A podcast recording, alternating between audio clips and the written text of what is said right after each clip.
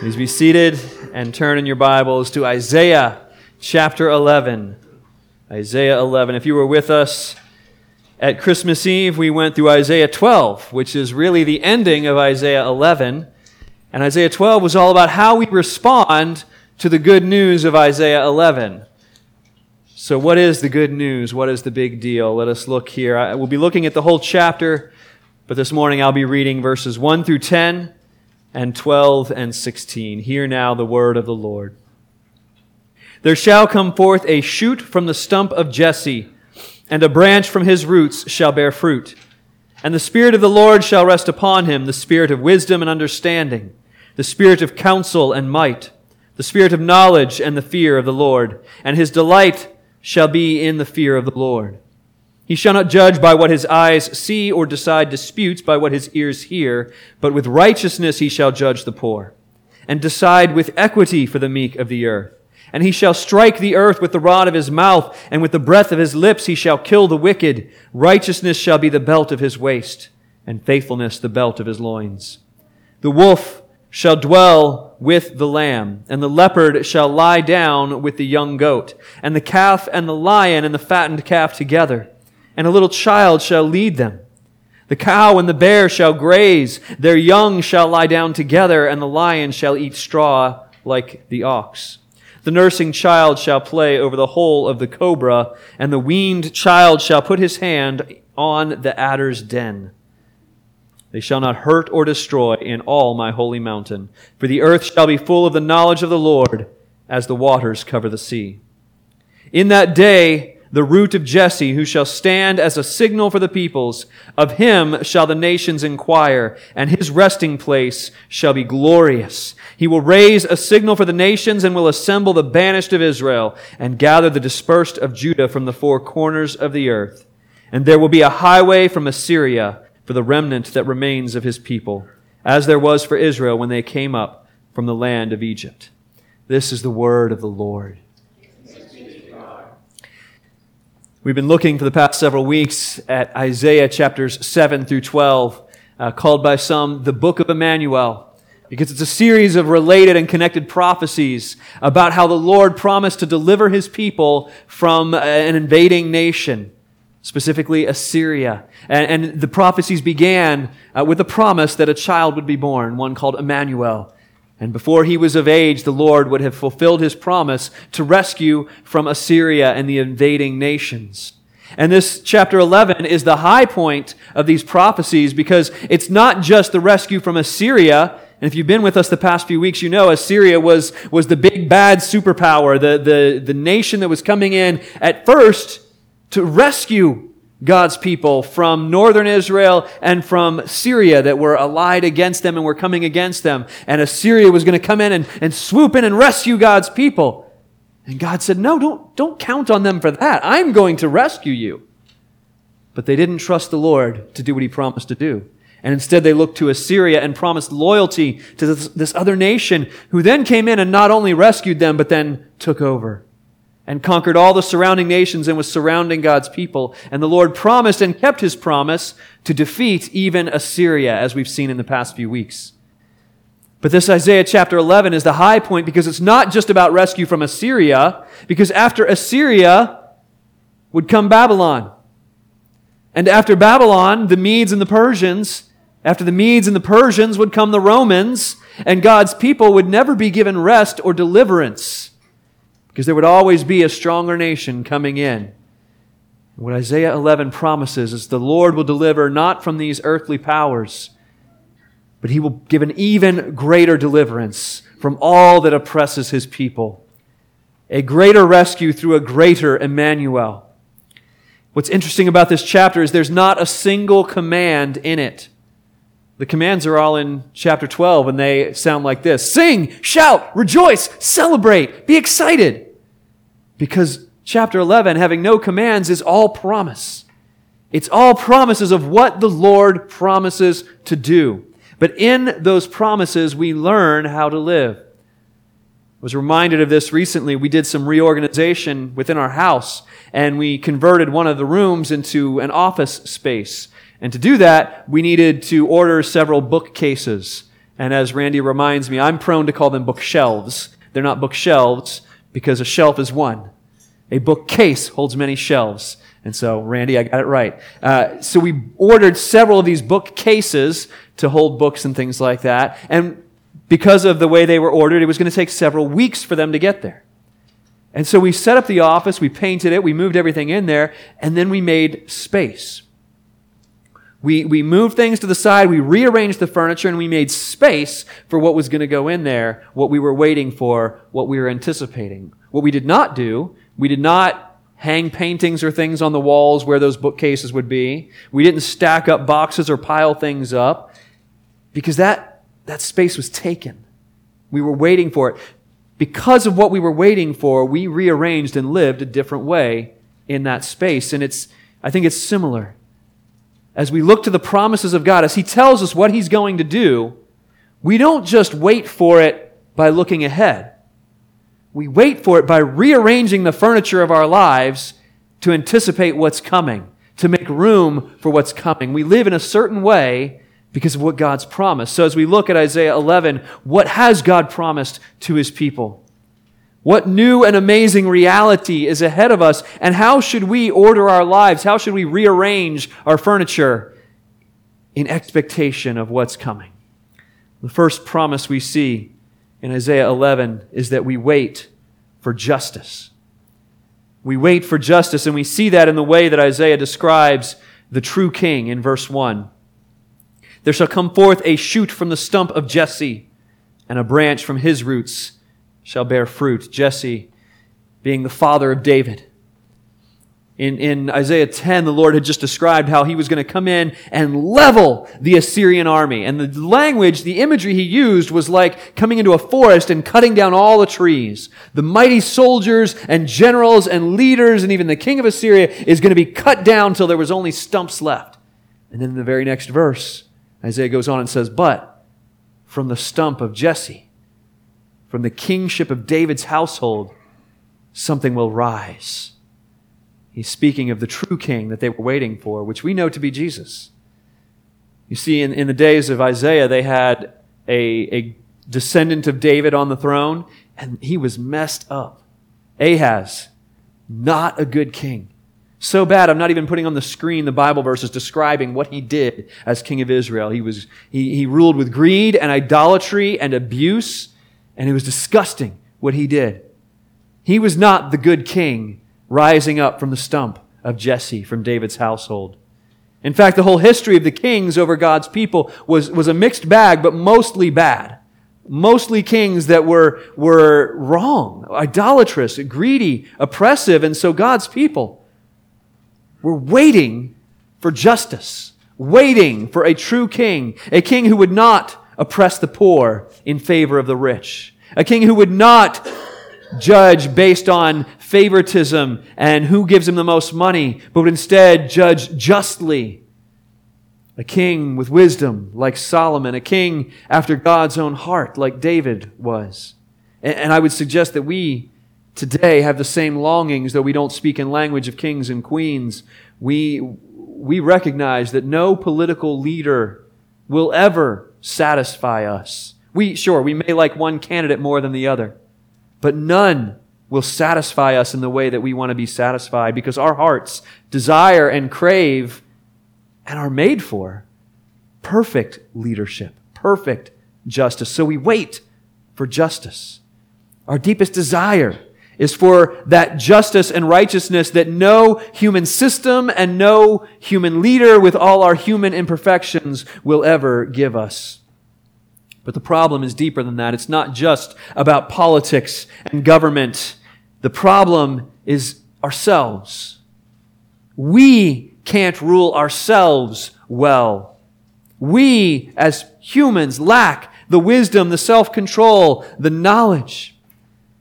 There's a whole book in the Bible about that, describing what happens when God's people are left to lead themselves and rule themselves. It's the book of Judges. And though God did great things and graciously delivered his people again and again, the theme of that book is summed up several times in this recurring phrase that we see uh, in one example at the end in Judges 21.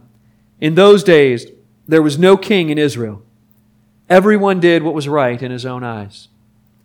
I had a professor at my university, not a, not a believer, uh, in my secular university, who, uh, in teaching on the Old Testament, quoted this verse from Judges and tried to argue that this was an ideal. That the author of Judges was saying those were the days, oh, when we didn't have a king and everyone could just do what they thought was right. That's when things were good in Israel. Now, I was just a foolish undergrad student, but even I saw through that. That's baloney. Okay, because if you read Judges, you see that phrase always follows unspeakable tragedies. And the author is saying, look, this is what happens when we try to use our own wisdom and lead ourselves. Look what happens to us. That one there, Judges 21, is written after three chapters of some of the, the most messed up stuff in the Bible. One horrible thing after another, just following after another, causing this, causing that. The violence, the unspeakable acts. And it's summed up with that phrase. Yeah, you know what? In those days, there was no king, and we all just did what we thought was right. And that's a tragedy because we don't know how to lead ourselves. We wait for justice. Not just a punishment of evil. Justice isn't just about punishment. Justice is at least punishment you know, Plato's written a whole book. Plato's Republic is written to answer the question, what is justice? And he argues that justice is not just about punishment, it's about everybody being where they belong, everything well ordered, everything where it belongs, everything right, everything where it's supposed to be, everything fair and ordered. I would disagree with Plato's analysis of how that comes to be, but I will agree with him in principle that justice is not just about punishing evil, it's about things being made right, things being well ordered. And that does not come from us.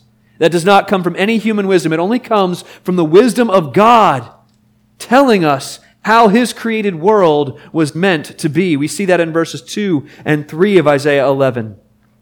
This true king rising from David's line, who we know to be Jesus, it says the Spirit of the Lord will rest on him, a spirit of wisdom and understanding, of counsel and of might, a spirit of knowledge and of fear of the Lord and his delight shall be in the fear of the Lord.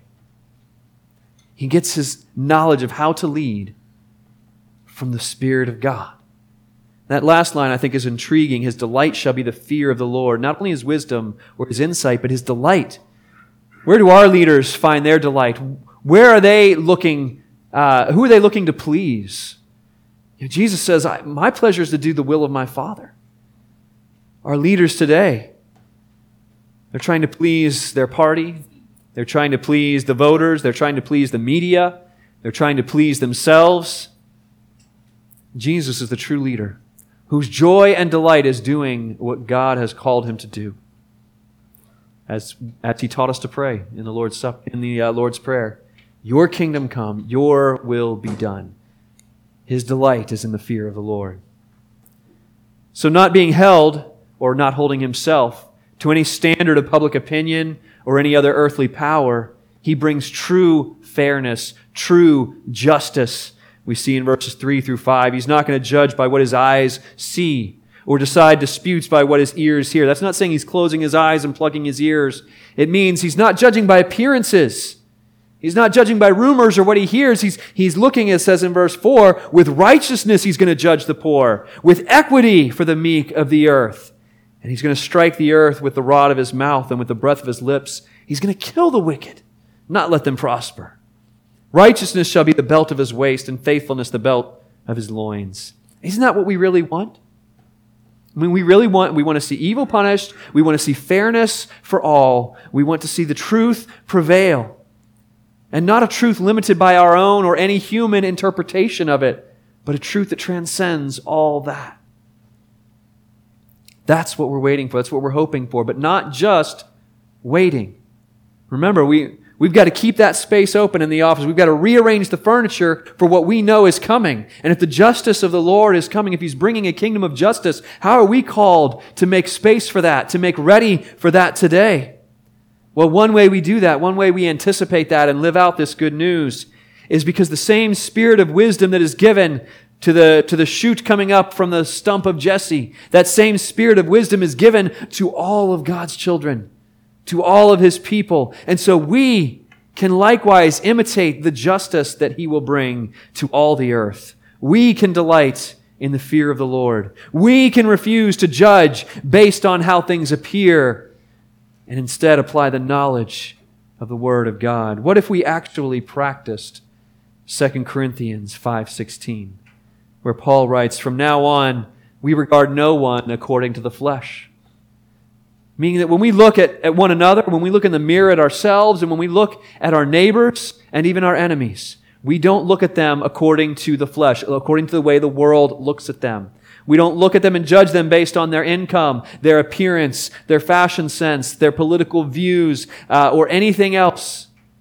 We're not judging them by the standards the world uses to judge. We're instead looking at them from God's perspective. What if we didn't take our cues on right and wrong? Or make our judgments on who is valuable and, and who is not by learning from politicians or celebrities or businesses and corporations? What if, just what if, we treated one another and our enemies and every stranger we meet in light of God's standard of justice? That this person is made in the image of God that this person is worthy of dignity, that this person is in need of mercy, and this person can be welcomed into God's family by the grace of God. We wait for justice, and as we wait, we imitate the justice of God that is coming. There's more that we wait for as we go on in Isaiah 11. We also wait for peace. The fruit of that justice that the king brings is not just that criminals are behind bars and everything is all nice and ordered, but it's more than that. Look at verses 6 through 8. You know, I was just at the Miami Zoo yesterday. Some of these images are stark in my mind. The wolf shall dwell with the lamb. They didn't keep them in the same pens in the Miami Zoo, I'll tell you that. The leopard shall lie down with the young goat. The calf and the lion and the fattened calf together, and a little child shall lead them. The cow and the bear shall graze, their young shall lie down together. The lion shall eat straw like the ox, the nursing child shall play over the hole of the cobra. And as a young father, I'm saying, no, no, you will not play over the hole of the cobra. The weaned child shall put his hand on the adder's den. Uh, look at what's promised here. I want you to notice that. You know, when we went to the zoo yesterday, we saw tigers. And between us and the tigers, there was a fence, another fence, and a large ditch that the tigers would not be able to cross. So they were off in the distance, separated from us. What kept me and my family safe from the tigers was that they were over there and we were over here, and the evil could not reach us. There's another zoo I went to many years ago when I lived overseas, a, a, zoo I visited in Asia, where they had different standards on how you were allowed to treat animals. And one of the things they offered in that zoo, when you walk in, one of the first things you see is that there's picture opportunities, and you can take a picture with a live tiger. And I don't mean with the tiger in a cage behind you, I mean you sit down and rest on the tiger. And how do you know it's safe? Well, that thing is so sedated, it's not going to attack anyone. He was barely awake all day long. You know, there's a way that we can be safe from wild animals. We can, we can create a false peace by sedating or restraining or limiting them. But that's not what's happening in Isaiah 11. In Isaiah 11, the picture is this that Eden is restored. The, the peace that man has with nature, it's restored.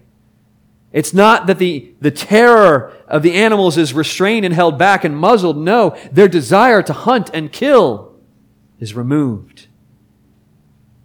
And we're not just talking about animals. Verse 9 they shall not hurt or destroy in all my holy mountain.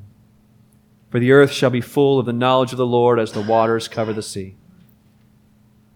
If anything, the animal imagery is symbolic of what will happen, the transformation that will happen in our hearts and in our lives, where God's people will be free from harm because the desire to hurt and harm and destroy has been removed. It's, the, it's, it's, uh, it's a repeat of the image given in Isaiah 2 when he prophesied that they shall beat their swords into plowshares and their spears into pruning hooks, and nation shall not lift up sword against nation, neither shall they learn war anymore.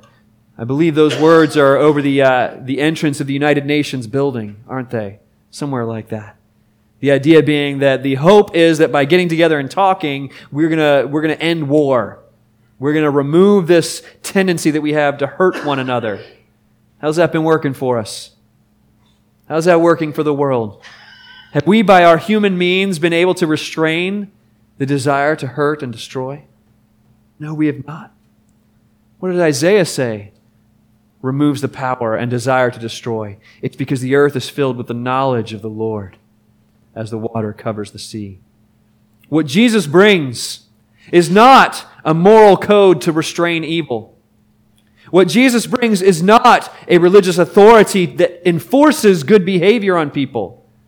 No, he brings something more effective and more amazing than any of that. He transforms sinful desires. He removes the sickness of the soul and replaces it with the desire to obey. I love looking at this passage in Ezekiel 36. I quote it at least once a month or so. The Lord promises, I will give you a new heart and a new spirit I will put within you. I will remove the heart of stone from your flesh and give you a heart of flesh. I will put my spirit within you and cause you to walk in my statutes and be careful to obey my rules. The kind of change that brings peace is not something we can do for ourselves and not something we can do for others. You can't just decide to stop feeling anxious. You can't force someone to stop being angry. You can't convince someone and persuade someone to stop lusting or to give up an addiction. You can't legislate holy desires. The kind of total transformation that leads to peace is only possible when God removes the sinful heart and replaces it with His Spirit. And that affects how we approach ourselves, one another, and the world.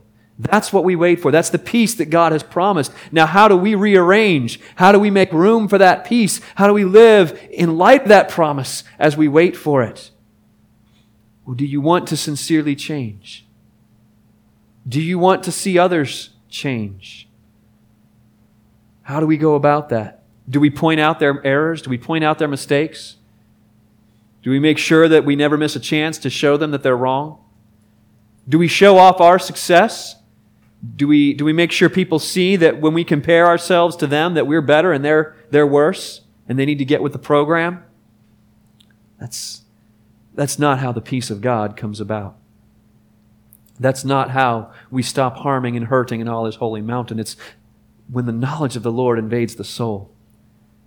You know, when Paul says in, in Ephesians, when he says not to get drunk on wine, which leads to debauchery, he doesn't just say, therefore, you know, dump it all out, lock it up, hide it away. No, he says, don't do the bad thing, and the way you don't do the bad thing is you replace it with something else. Don't get drunk on wine, but instead be filled with the Spirit of God. Be filled with His Word. Be surrounded by His people. Immerse yourself in the means of grace, the ways by which God communicates His grace to you. Be so filled with His Spirit that there's no room for unholy desires. Replace what is evil with what is good until it crowds it out. That's how we anticipate and wait for and act upon the peace that is promised to God's people. There's one more thing that we see in this passage that we wait for. Because, to be honest, so what if Jesus brings a kingdom of justice and peace? So what if he brings that if we're on the outside of it? If we are left out, if we are excluded. And so we don't just wait for justice, we don't just wait for peace, we also wait for welcome. We see that in verse 12.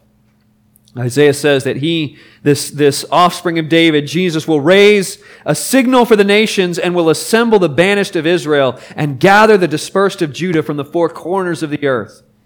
He's gathering in his people and bringing them back, but they're, how does he describe them? Why are they far away? Have they gotten lost? Have they just wandered away? No, it says they're banished. The banished ones will be brought back. Not lost confused, misguided, or wandering, but banished. We have been banished by God. excluded, cast off. That began in the Garden of Eden, in the paradise where Adam and Eve lived in harmony with each other and with nature and with God. But when they chose their own way and decided that they knew what was best rather than what God told them what was best, God said, Look, my kingdom can't have two kings. Either I am king and you follow my way, or you lead your own way and you are king. But if you're going to be king, you can't be in my kingdom. And so what did he do in Genesis 3? It says he drove out the man, and at the east of the Garden of Eden, he placed the cherubim and a flaming sword that turned every way to guard the way to the tree of life. The Lord cast Adam and Eve out of the garden. He banished them and all of their offspring, including me and you, banished us from the glorious, beautiful, life giving presence of God, and then put up the cherubim, giant angels with flaming swords, to keep us out. And in fact, it's a mercy. It's a mercy that he did so because otherwise, had they remained in the garden, scripture tells us they could have eaten of the tree of life and lived forever. But they would have lived forever, ever in rebellion against God and in separation from Him, and there would have been no redemption. So, in order to protect His people from that, from that fate, He banished them until He could bring them back. And He put the angels out there to keep them away. Why is that important? It is important. Because as God created the temple and the tabernacle and gave instructions on where he was to be worshiped, he, he set it up to structure it like, like the whole universe. And the center of it all was the Holy of Holies, where, where the ark would be and where God would meet with his people and receive the, the sacrifice for their sins. And around that holiest of holy places, God instructed that a great curtain be put up, a veil to keep God's people from entering his presence. Because if they did, he warned them, if you come to my presence, you will die because of your sin. And here's the great thing. God who loves art, do you know what he commanded to be, to be etched into, embroidered into those great curtains? Two cherubim with flaming swords, keeping his people out, reminding them, you cannot come here. It's not safe for you. You are banished from the presence of God.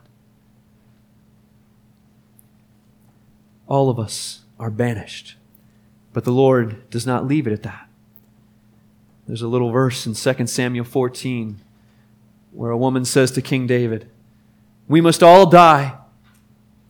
We are all like water spilled on the ground, which cannot be gathered up again. Now, that sounds pretty hopeless. You ever try to gather water up after it's been spilled? But God will not take away life. And he devises means so that the banished one will not remain an outcast.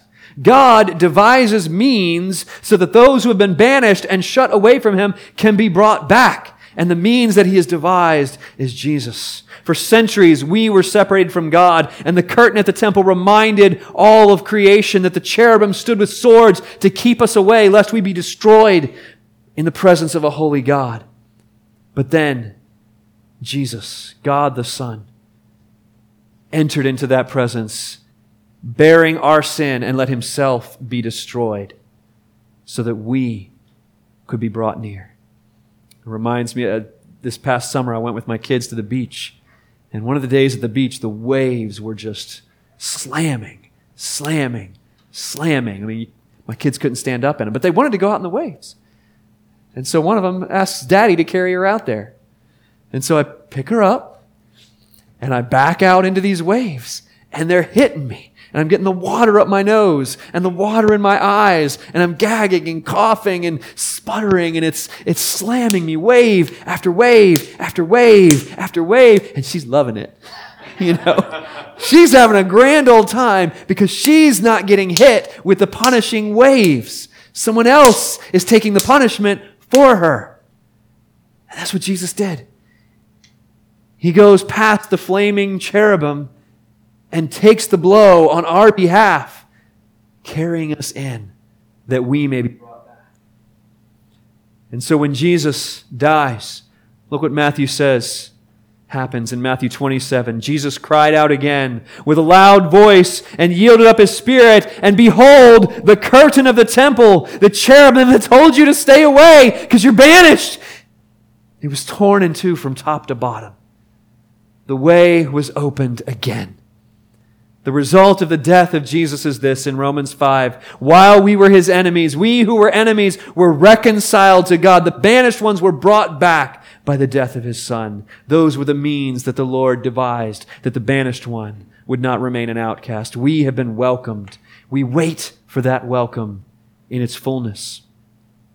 And like justice and like peace, that welcome isn't just something we wait for. It's something we act on. We make room for.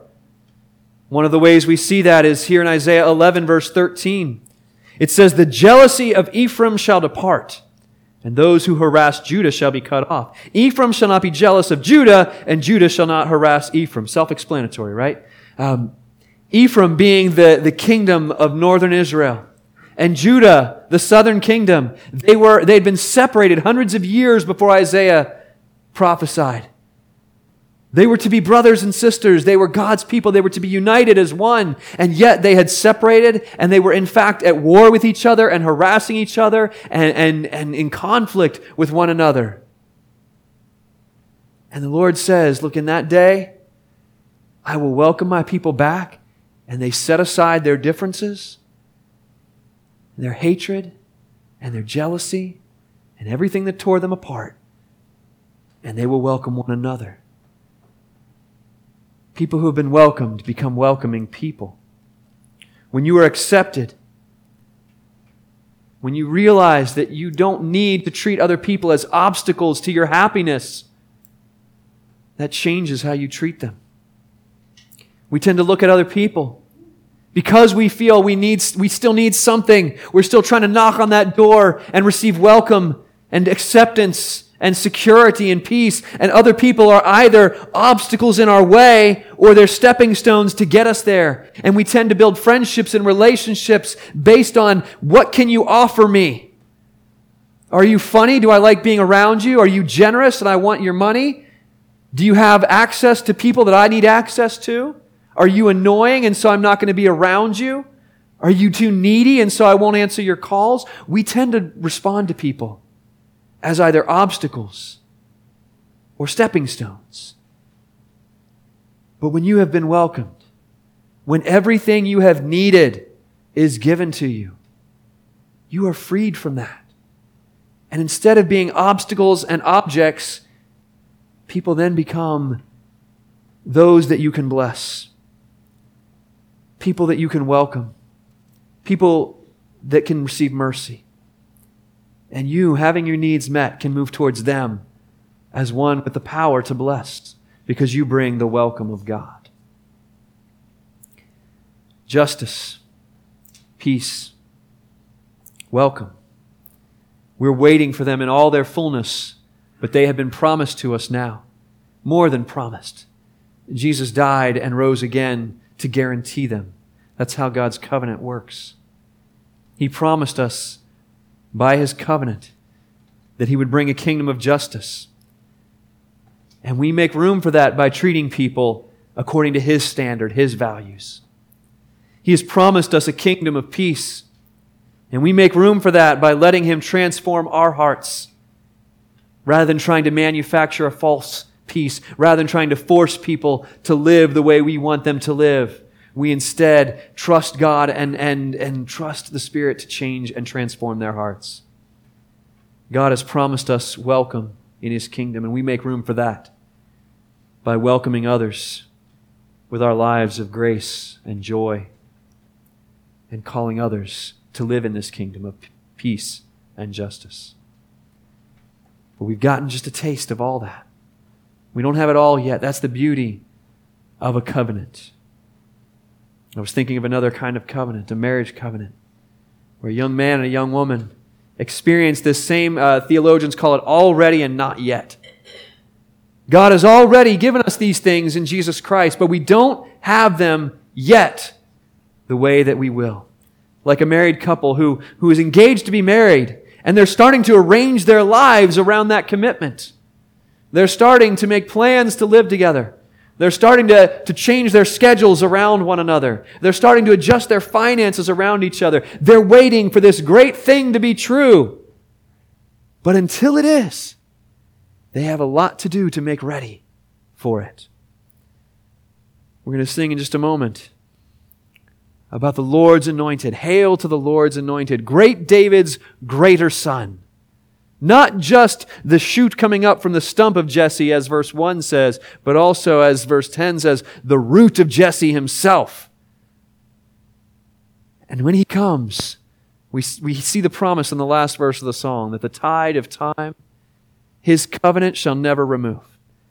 Though we have to wait for it, that covenant is guaranteed. We have already a little bit of it. And until we have all of it, He's shown us how to live, how to make room for the justice, the peace, and the welcome that we have tasted. And as we do so, we welcome great David's greater son and the kingdom that he brings. Let's pray that he would lead us in that path today. Our great shepherd, we thank you for what you have promised. For what you've promised is greater than we could have imagined, greater than we could have designed for ourselves. And though we don't yet hold it all in our hands, though your kingdom is not yet here in all of its greatness, you've given us a taste and more than a taste. You have secured that promise in Jesus.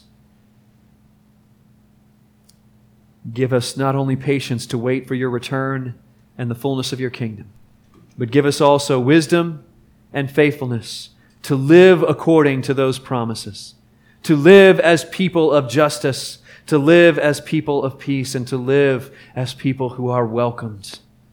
And as we do so, may your name be made great, your kingdom be made more real, and may we be filled with joy. We pray and we sing in the name of our Savior. Amen.